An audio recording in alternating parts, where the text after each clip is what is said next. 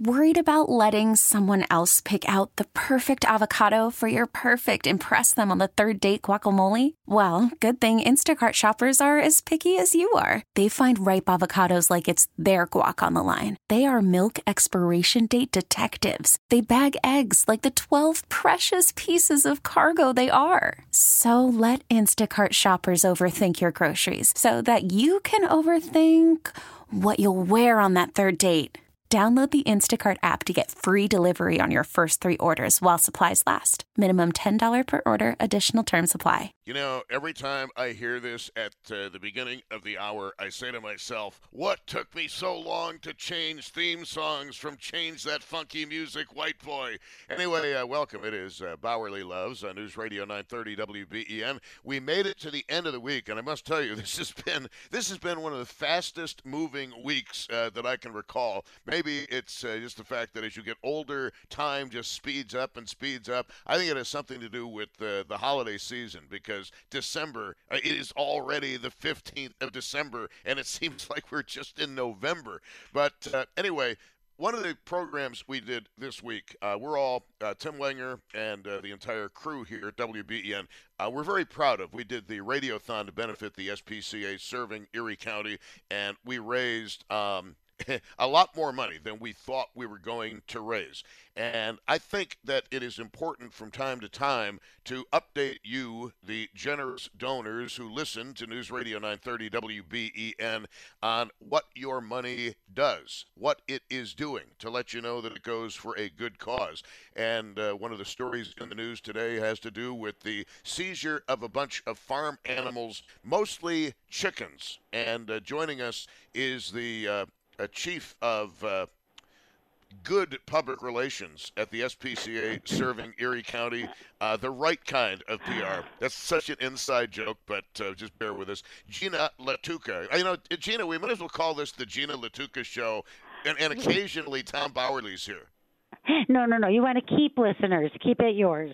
Oh, stop. So, anyway, last night, uh, listening to the news, this morning, listening to the news, heard the story about the animal seizure. Can you give us the particulars? Yeah, this all started yesterday. We uh, received a call regarding a dog at a Cheektowaga residence, and uh, we went out there. Our officers went out there yesterday to do a welfare check on that dog. While they were there, uh, one of the agents heard some noises coming from the garage, detected a foul odor. They walked over and looked in through a broken window, and what they saw inside of that garage, living in squalor, uh, like you said, more than a hundred chickens in two makeshift pens, along with goats, a pig. There were deceased animals in the garage. There were some uh, chicken body parts in the garage. Outside of the house was a hutch with rabbits. Inside of the house, more rabbits and uh, dogs and a cat. Two dogs and a cat. So all of these animals were rescued yesterday, brought right here to the SPCA's farm. And this is one of the things we were talking about the other day that you, you can blink, and all of a sudden there are more than 100 animals to care for overnight. And, I, and again, that this is something that, uh, thanks to the donors to the SPCA serving Erie County, one thing I did not point out the other day is you don't receive any uh, money from the government whatsoever, because if you did, that would mean that you'd be obligated to hire every political hack's third cousin uh, and ne'er do wells to work there. So it is uh, 100% funded by uh, pu- by public donations. Um, the uh, the shock of the officers responding to the scene. They've seen a lot over the years, but what were their uh, as professionals, what were their visceral, uh, gut level reactions to what they'd seen? Well, I, I have to tell you the the reactions were varied between some of the officers because we have some of our seasoned officers. In fact, our chief investigative officer, Lindsay Wood, I don't know if you remember about 15, 20 years ago when that truck turned over on the 190 and there were literally 10,000 chickens running in the road. So her reaction to something like this is going to be very different than some of our newer agents who this might be the second or third case that they've seen of this nature. We always check in with them. We we like to see emotionally how they're handling it. Some can handle the cases when it's the living animals, but when you see deceased animals or parts of animals around, Oh. sometimes that's what what bothers them emotionally. There's always, especially in this line of work, there's always an emotional response. I mean, we're talking about animals, you know. There's always that emotional response to something like this. Uh, yeah, I mean, anytime you're dealing with uh, defenseless uh, creatures, uh, whether they be farm animals, whether they be uh, uh, domesticated animals, whether you're talking about uh, senior citizens or children, uh, it does take an emotional toll, even on the most hardened and uh, veteran individual. Gina, one of the things we talked about the other day with uh, Chief Chief Wood is um, the idea of is is this some kind of a sickness? Is this a hoarding situation, or was this? Do we have any information on how this whole situation got started, why it got started? Can you put us in the light without jeopardizing the case? There are so many variables with this particular situation. You know, who's to say the conditions of the house were somewhat different than the conditions of this small garage where most of the animals were kept. But when you look at hoarding or what some professionals are calling it animal collecting you they're starting to look at it and doctors what we're learning is that doctors are looking at it as a form of addiction addiction. Mm. that is not unlike being addicted to gambling being addicted to smoking there are people who will hoard or collect. Then it comes down to what is the item they'll be collecting. There will there are people who will collect animals but we've seen it in, in two different situations. We've seen people only collect animals that are alive. And then we've seen people collect animals and they can't bear to part with them even in death. So we'll go to some of these properties. Not only will we find several animals that are alive, but we will find several animals that are deceased. Some of them packed up, I, I mean, for lack of a better word, some of them packed up beautifully, but the the person cannot bear to part with that animal even in death. We've seen it with wildlife, we've seen it with reptiles, we've seen it with domestic animals. It's a very curious addiction. It is known as a mental illness collectively. Now, I can't say that's what's happening in this particular situation. We just don't know. But so much more work is being done. We're learning more every day about this particular illness. Uh, and I think it might have been you, it might have been Chief Wood, it might have been somebody else who said that the uh, psychiatrists have actually pinpointed a certain area of the human brain which is yeah. responsible for, if this is a hoarding situation, that kind of behavior. Oh, yes. In fact, Tufts University did a tremendous amount of work in this in the 90s. They're continuing that work, but that's where you'll find a lot of information. And, you know, I do want to say, I don't want to say that all of these situations are mental illness. Some of these situations that we have found, there are people who simply are in over their heads. There might be animals that are placed on their property, maybe dumped on their property, and they feel bad for the animal. They bring the animal in. All of a sudden, these people are in over their heads, but they do have the ability to recognize it. The problem is, some of them think, well, what do I do now that I have these 40 cats? If I call the SPCA, they're going to charge me with animal cruelty. Now, that is not always the case.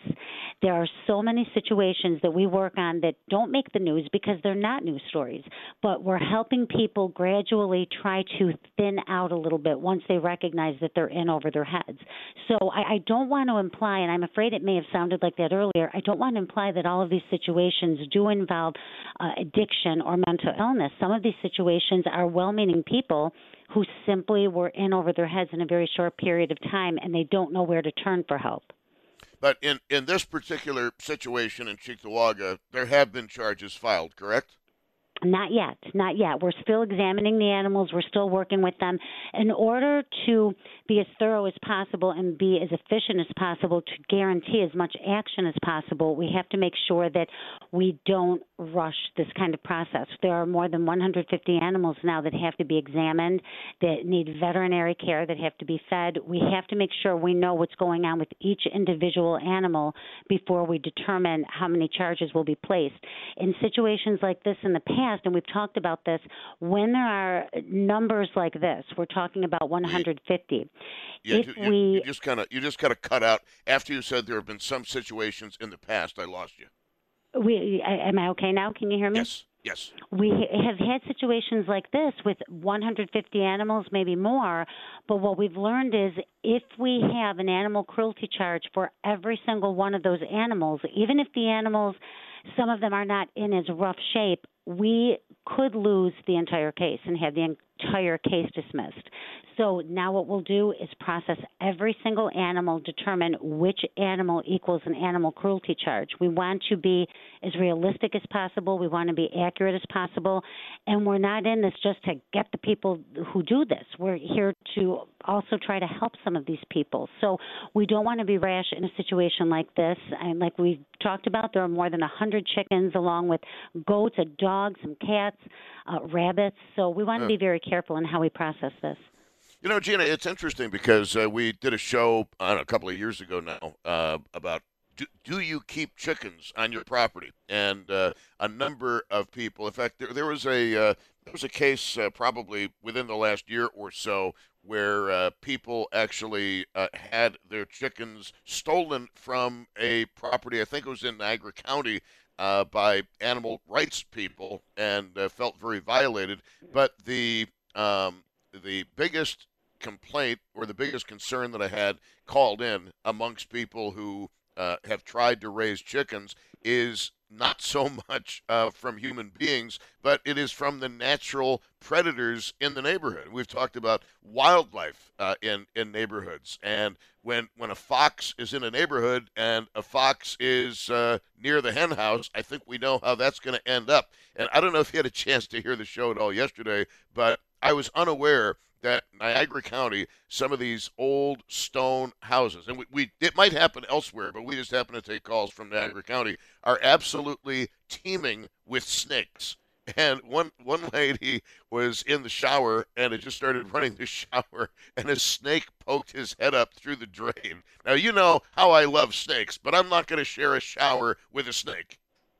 I, I'll never forget when I, I started here in 1990, and one of the very first calls that I saw our officers go out on was a woman calling, and uh, she was in a bedroom closet because she didn't realize that her son had just stopped feeding the snake, a very large snake, and I, I forgot what kind of a snake it was, but this snake apparently, because he was so hungry, he had the strength to take down the bedroom door.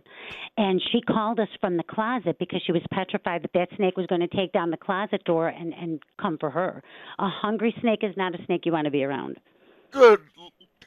I'm sorry, but that you should have called in yesterday because that would have added an extra layer to the program. Um, but it, yeah. it, so as of right now, no charges have been filed. Each animal is going to be uh, individually evaluated. But this just goes to show the people who donated the other day how quickly the uh, tide and fortune of the SPCA serving Erie County can change because suddenly, you know, you, you have X number of dollars in the budget, and then suddenly you've got budget plus 150 or so animals that you now are responsible for taking care of.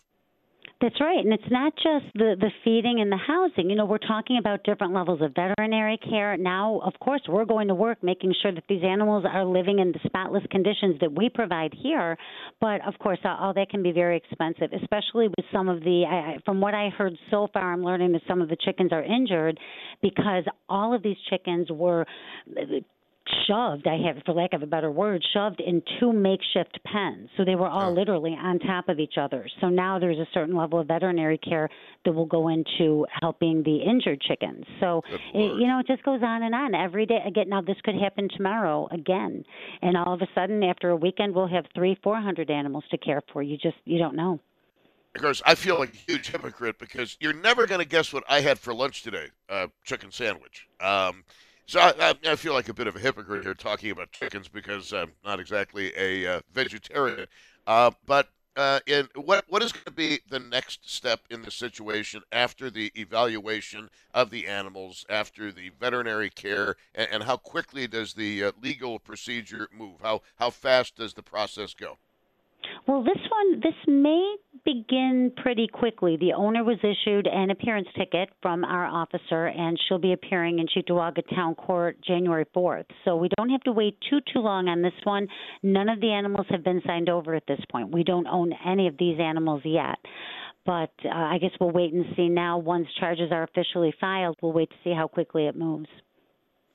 Well, I uh, do thank you very much uh, for joining us, uh, Gina Lattuca from the SPCA serving Erie County. And it's just, uh, you know, who, who could have thought that the other day doing the radiothon to benefit the SPCA serving Erie County, that within basically hours of the end of that radiothon, um, it, uh, it, it turned into a situation like that. Yeah, well, it's another reason to thank all of your uh, listeners and to thank all of you over at WBEN.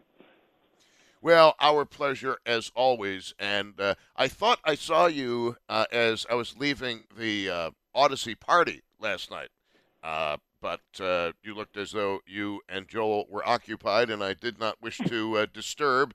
And I also, I also had an engagement I needed to attend. So uh, I'm glad you were able to show up and uh, have a good time.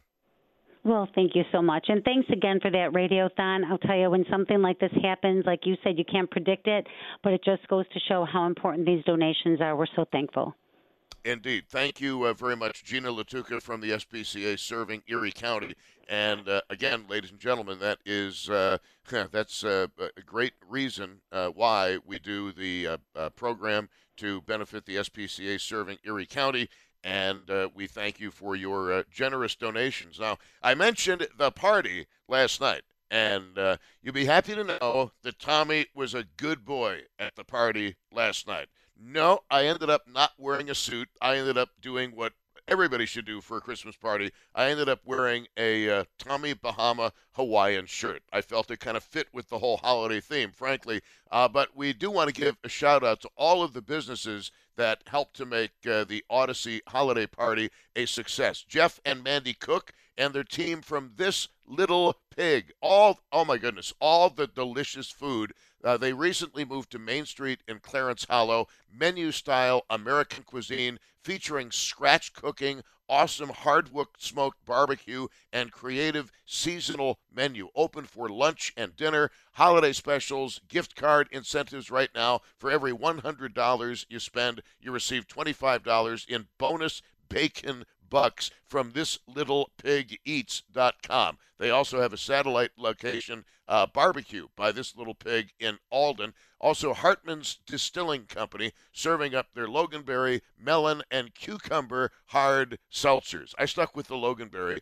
Best of 716 winner for happy hour and fan favorite cocktails on Chicago Street in downtown Buffalo. 1911 hard cider. Outlet Liquor for all of the wine on George Urban Boulevard in Depew. Great everyday deals on wine and spirits. The perfect place to stock up and save for holiday entertaining. Tops Friendly Markets, sweet treats from Gullo's Bakery, Frost Artisan Bakery by Riches, 716 Sound for the music and lighting for Busted Stuff. Uh, Busted Stuff, they are absolutely terrific. A duo and they play songs that you know, but they play them like you've never heard them before. And I saw them at a private party. I've seen them out at various gigs. Uh, busted stuff, very, very good. And uh, they get quite a following in Florida, by the way. And also Snappy Dry Cleaner on Transit Road in the Transit Town Plaza for providing the uh, coat check for the party. So thanks to everybody who was part of the Audacy holiday party and uh, all of the people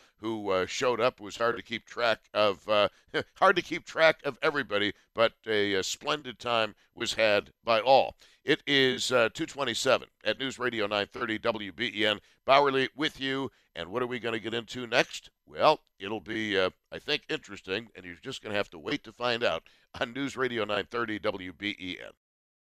Worried about letting someone else pick out the perfect avocado for your perfect impress them on the third date guacamole? Well, good thing Instacart shoppers are as picky as you are. They find ripe avocados like it's their guac on the line. They are milk expiration date detectives. They bag eggs like the 12 precious pieces of cargo they are. So let Instacart shoppers overthink your groceries so that you can overthink what you'll wear on that third date.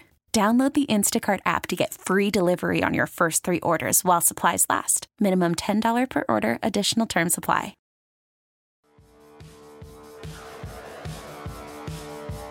Oh, good tune.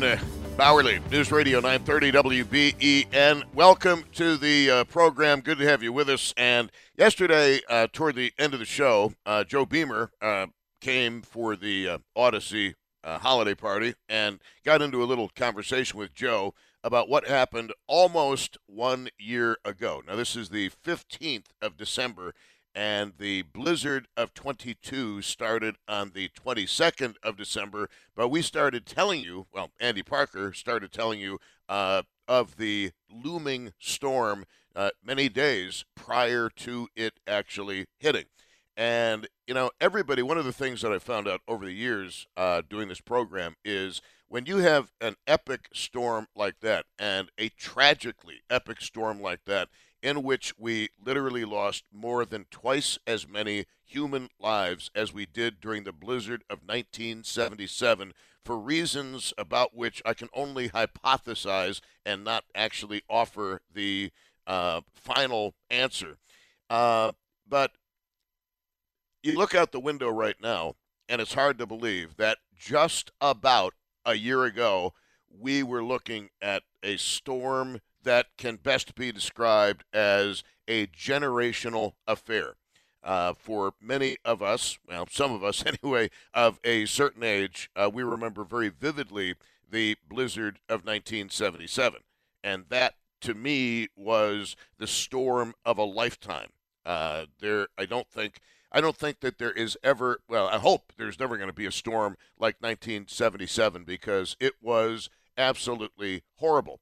But the December 22 blizzard was also horrible, and surprisingly, uh, it, as I mentioned, claimed twice as many lives as the blizzard of 1977. Now, one of the things uh, that came out yesterday during the Mark Poloncarz meeting with reporters is uh, they're going to set up a portal. A portal so people can find out whether or not they are essential workers. And I- am sorry, but whether it's Mark Poloncarz or Donald Trump or whomever uh, who is having this kind of a reaction to the storm, it seems to me that it's a total deflection away from why we lost so many people and why the storm was as devastating to so many lives as it was. Um, the issue here is not who is an employee who is essential. Uh, the issue is what did the county, city, and the various municipalities do wrong during the blizzard of 22? And, you know, we've talked about this uh, a little bit before, but I think it, it merits some additional conversation. One of the things that I think was done wrong is the entire area, my opinion, the entire area should have been closed to all but essential workers by Friday morning. Okay? Like Friday at midnight, I think every road in the area should have been shut down for all but essential traffic. I think there should have been signs. You know those those signs on the thruway. Anybody heading toward Buffalo because let's face it, not everybody listens to AM radio anymore. Uh, people are busy with their various entertainment systems in their cars. It's not like the old days where you had a radio on and the radio would say, hey, Buffalo is going to get hit with this major snowstorm. There are a lot of people who are absolutely clueless walking around and their faces are buried into their cell phones. And even if something scrolls across their news feed, they don't pay attention. Um, and then and, and, look, I'm just as guilty as anybody else at times of burying my face in a cell phone, but it's not usually for entertainment purposes. It's for purposes of figuring out what I'm going to talk about on the show, getting some background, looking stuff up that uh, I can share with you guys if it uh, comes up and if it is appropriate.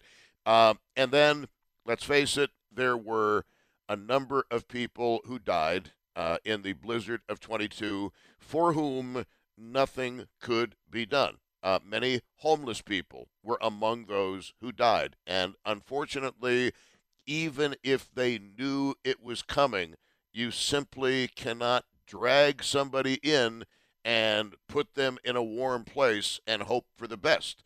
Uh, there were people, I remember there were people going to the various locations where homeless are known to congregate in Buffalo and in the burbs, for that matter, as well, saying, hey, there's a big storm coming. We've got a shelter uh, set up. Would you come with us? And they didn't.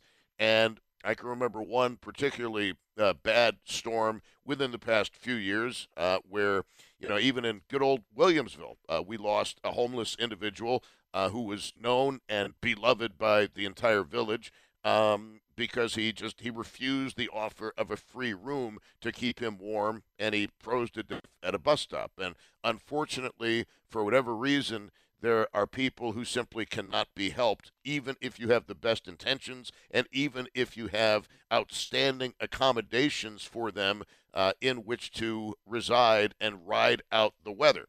Um, I, I am curious uh, about a couple of things here as we approach the one year anniversary of the December 22 blizzard.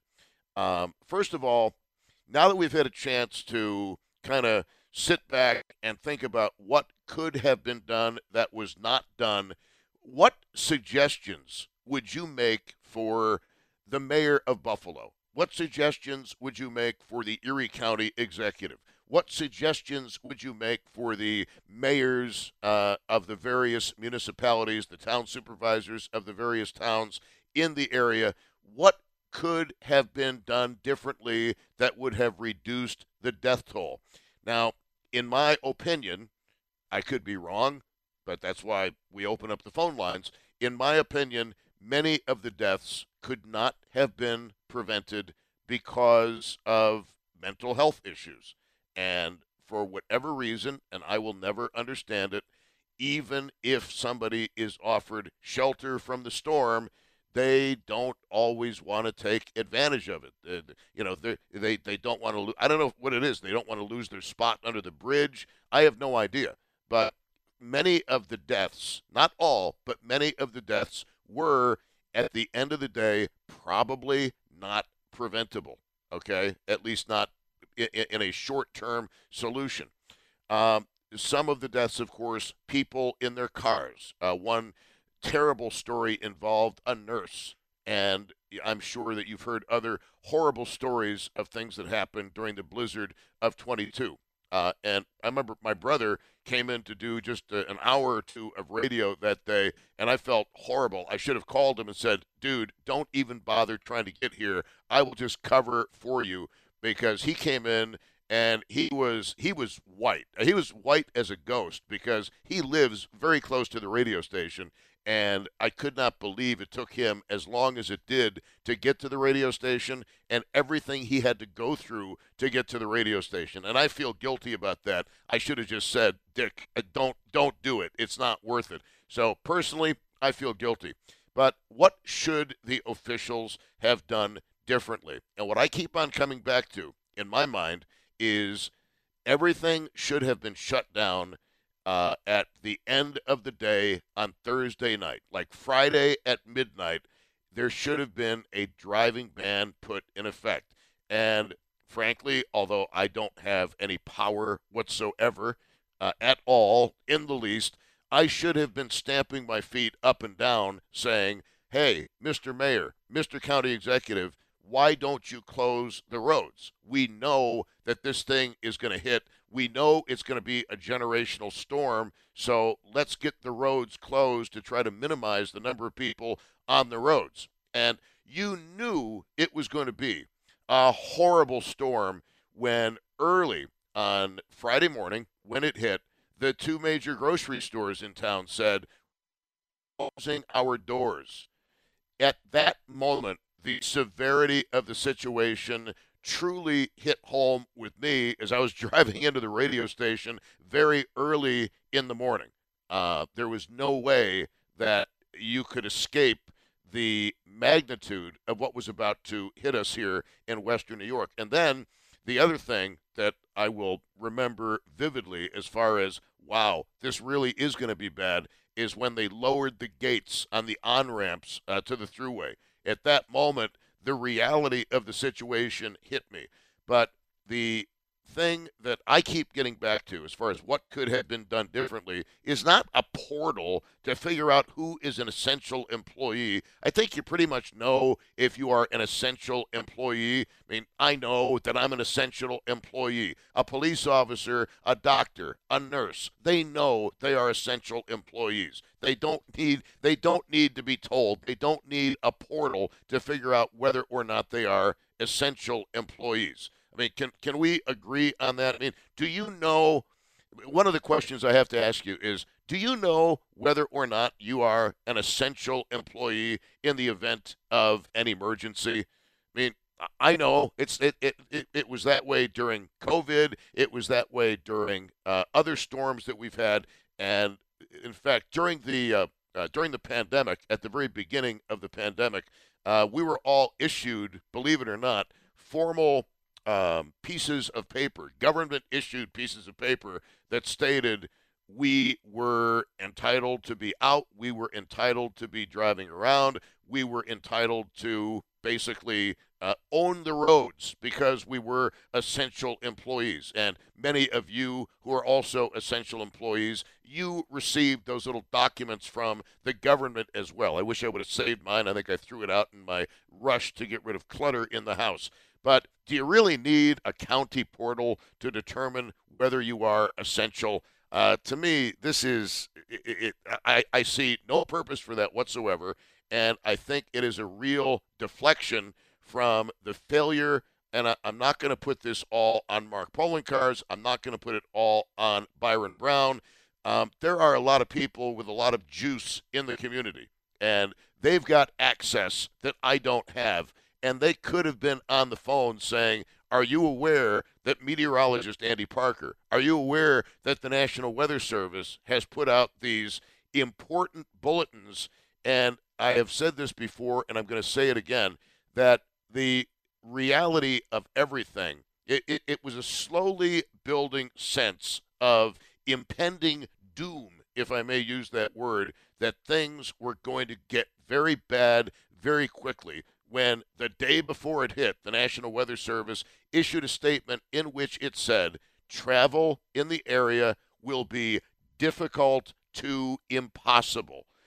I'm sorry, when I see the words difficult to impossible travel, I'm pretty sure that it, it was going to be difficult to impossible, and that's exactly what proved to be the case. But if you are essential, do you not know that you are essential? Is a portal really going to make a difference? That idea seems to me to be, frankly, a useless idea. And by the way, how are people going to get into a portal if they don't have electricity? How are people going to get into a portal if their cell phones ran out of juice and they don't have any way to charge the cell phone? It just seems to me like an absolute waste of time, a waste of money. I see no purpose to it whatsoever. People who are essential employees in the event of an emergency, I think, know that they are essential employees. You may agree, you may disagree with that. I would love to hear from you. And obviously, if you work at a grocery store and the grocery store makes the announcement, and look, maybe the grocery stores should have said, we will be closed effective midnight on Thursday, heading into Friday, because this weather is nothing to mess with, and we don't want to put our customers, we don't want to put our employees in any danger whatsoever. So, the thing, the issue that I keep getting back to is this whole area should have been shut down to vehicular traffic uh, effective Friday at midnight. Not later than that, Friday at midnight to make everything as clear as possible for the emergency people who, by the way, couldn't get anywhere anyway. And it was that's so so many things that I remember from the blizzard of 2022, and I, I wonder what you remember most from what happened a year ago. Well, almost a year ago on the dot. Uh, let's get to some calls 803 0930, star 930, and 1 800 616 WBEN. Deb in Niagara County, you are on. Hello.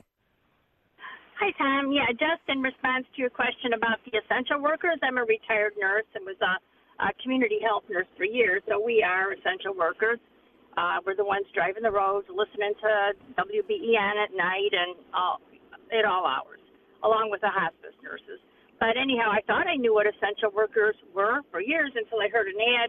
I believe it was from New York State uh, yesterday, and then again today states something about a new program for all essential workers, which would include restaurants, our essential businesses, and restaurant workers.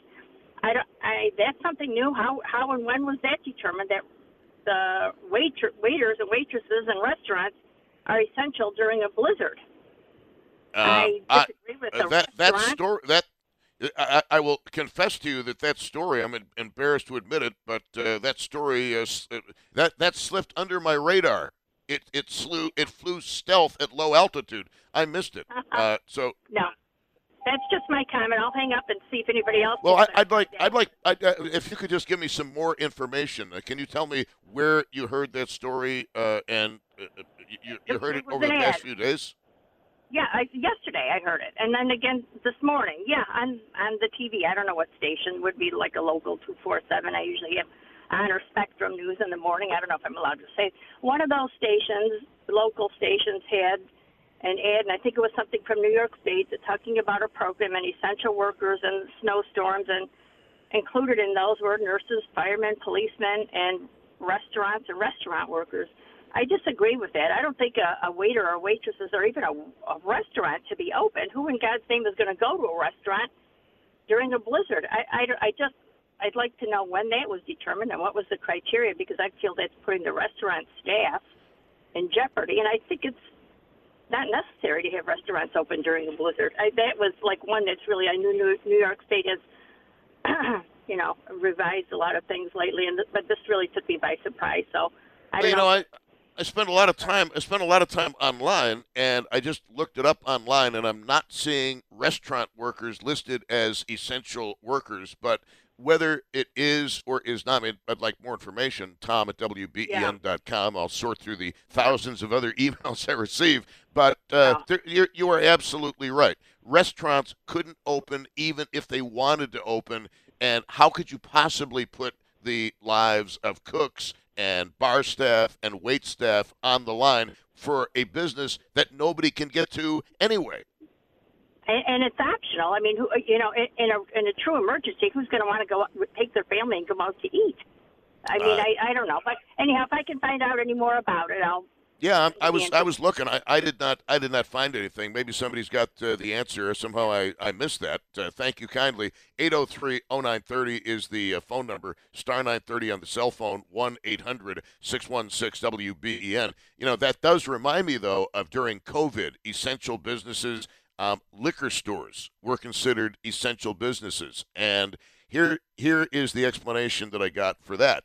That and this is this is kind of scary. It's kind of frightening in a way, there are so many people who are alcoholic uh, in the United States and in New York State that without access to alcohol, uh, they were going to have severe withdrawal symptoms, the DTs from not being able to get alcohol. So a lot of people had this issue with liquor stores being considered essential businesses during the pandemic, and uh, upon upon further review, I feel like I should have a yellow flag here. But as far as upon further review, uh, at least I can see some logic in that. Now, essential workers during a uh, an acute blizzard like we had last year, uh, no, because and uh, let's put it this way: even if you and this this is where kind of common sense I think needs to enter into things.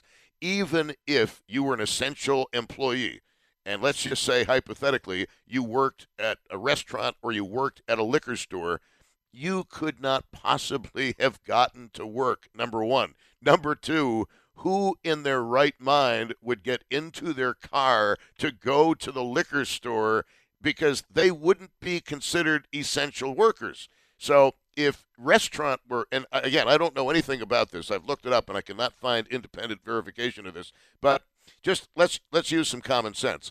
Even if restaurant workers are considered essential workers, well, if the clientele and patrons of a restaurant are not considered essential workers, what's the point of having a business open that other people cannot visit? And I'm like, what? Uh, that that does not make a lot of sense to me. But again, that story slipped underneath the uh, my personal radar in this uh, flurry of information age that we have. I've maintained uh, for quite some time that we have information overload. Now, whether that's the truth or whether she heard the story wrong, I do not know. But what I mean, a couple of things um, enter into the horizon here. Uh, your personal uh, stories from the blizzard of 22. It's been almost a year. And what should government and our local leaders have learned from that storm? And I think the biggest lesson, the biggest takeaway from the blizzard of 22 is that the roads should have been closed region wide, effective midnight Thursday heading into Friday because everybody knew it was coming. There was no debate, there was no argument. Everybody was on the same page. We talked recently with uh, meteorologist Andy Parker about that very thing. Everybody was on the same page. So that uh, my biggest criticism of government, statewide, locally, and this has nothing to do with politics whatsoever. They should have been a lot more on the ball than they were. And I do believe there are reasons they weren't, which we'll get into coming up in the next hour. Let me give you the phone number on WBEN.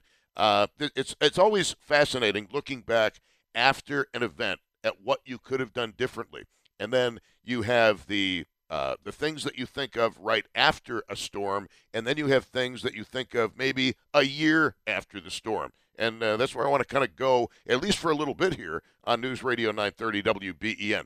Um, if you want to call in, good time to do it would be at about 304 or so as uh, Tom Puckett is uh, wrapping up the newscast. But I would love your thoughts on this because you guys usually have a lot better ideas than the politicians do and better ideas than I do. And I, look, I should have been stamping my feet up and down saying, Mr. Poloncarz, Mayor Brown, close down the roads at midnight. We know it's going to be bad. Don't wait any later.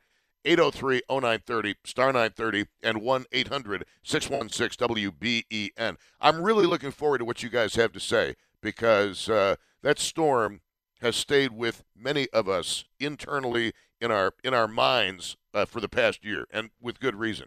803 0930, star 930, 1 800 616 WBEN.